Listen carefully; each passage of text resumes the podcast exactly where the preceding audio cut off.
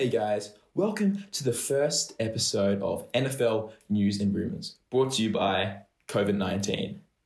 Today, we'll be discussing the NFL coaching saga that is plaguing the end of the 2020 season, with we're seeing um, general managers and management firing coaches left, right, and center, like it's the flu. Ownership have been firing coaches left, right, and center this year, even some whom many of us thought were playing pretty well. Like, take for example the 7 to 9 Los Angeles Chargers firing Anthony Lynn. So, what jobs are available right now? Got, we'll be rating them today in this segment. In the best ranking job, we have the Los Angeles Charger. Look, I was pretty surprised that they decided to part ways with Anthony Lynn, especially considering they had to deal with so many um, injuries over the past few years, and his record wasn't even that bad.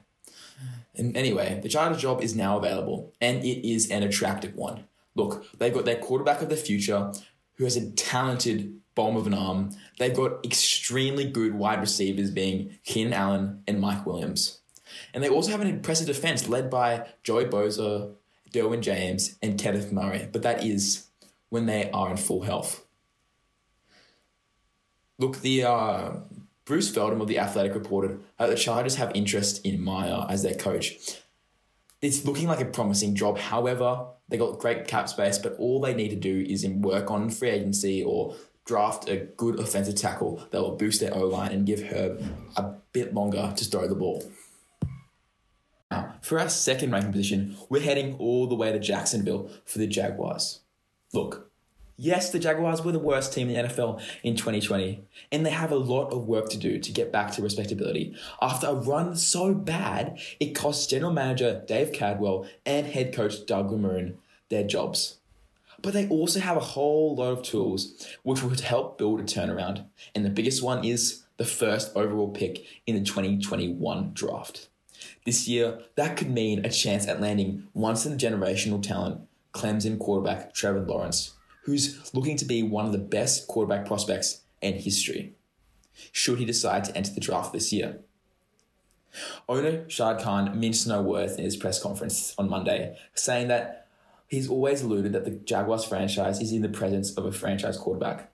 That wait could be about to end, and the Jaguars should be able quickly to surround themselves with their quarterback of the future, whoever he may be. With the question being, if they do hire Myers as the head coach, will he take Justin Fields due to his prior connection with him?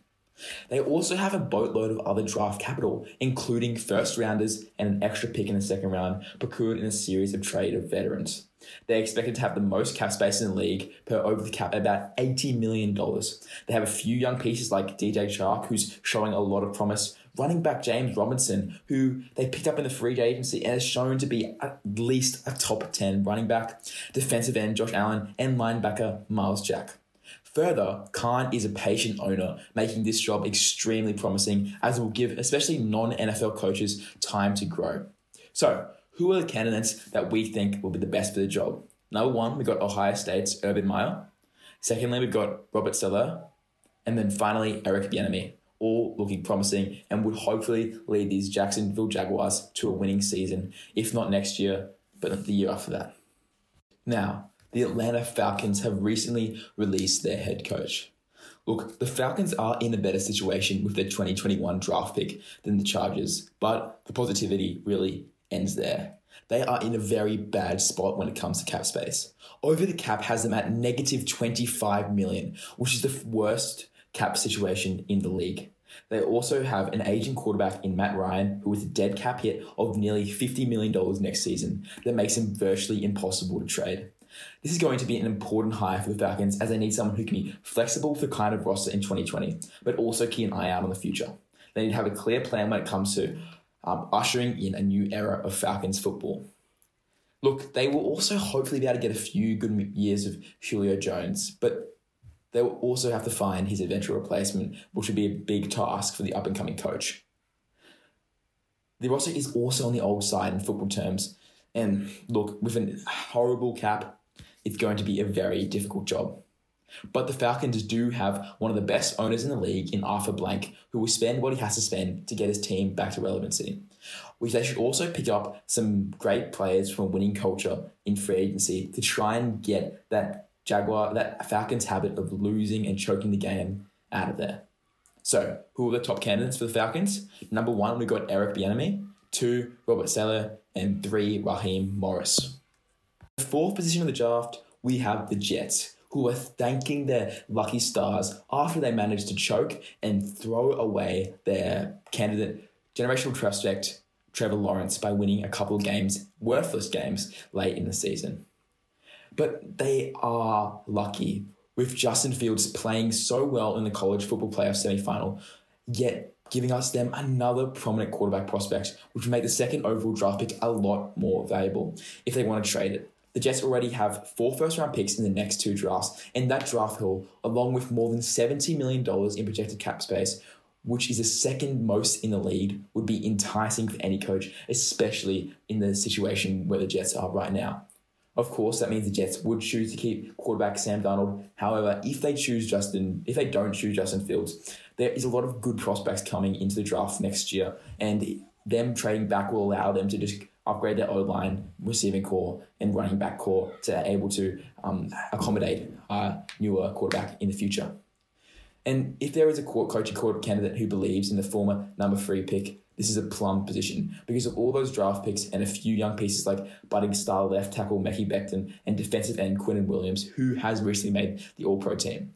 And if a coaching candidate has a conviction about any other quarterback, he can start over with the chosen signal caller.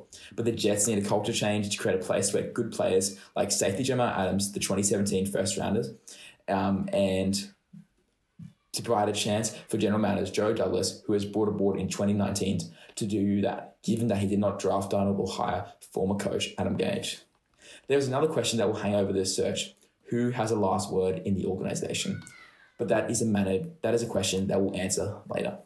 So, who are top prospects? We've got Eric Bieniemy, Matt Eberflus, and Arthur Smith. And finally, in our fifth ranking position, we've got the Detroit Lions they've not only got limited projected cap space to work with and the worst defense in the league, but the main question when it comes to the Lions is what to do with quarterback Matthew Stafford.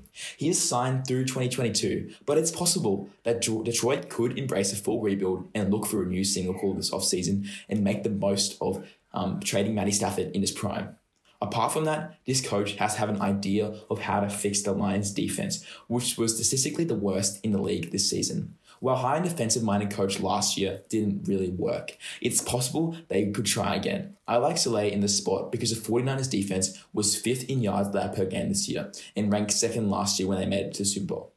Plus, with how animated he gets in the sideline, he just looks like a great coach that can establish a successful culture and get rid of the curse surrounding the Detroit Lions leading us to the top candidates being Robert Saleh, Eric Bieniemy, and finally Marvin Lewis. So, thank you guys for tuning into this episode and come back later today for our release of our projected positions where um, the Deshaun Watson can go next year. Thank you. Please subscribe to the channel and leave a like or a comment. It really helps out. And have a good one.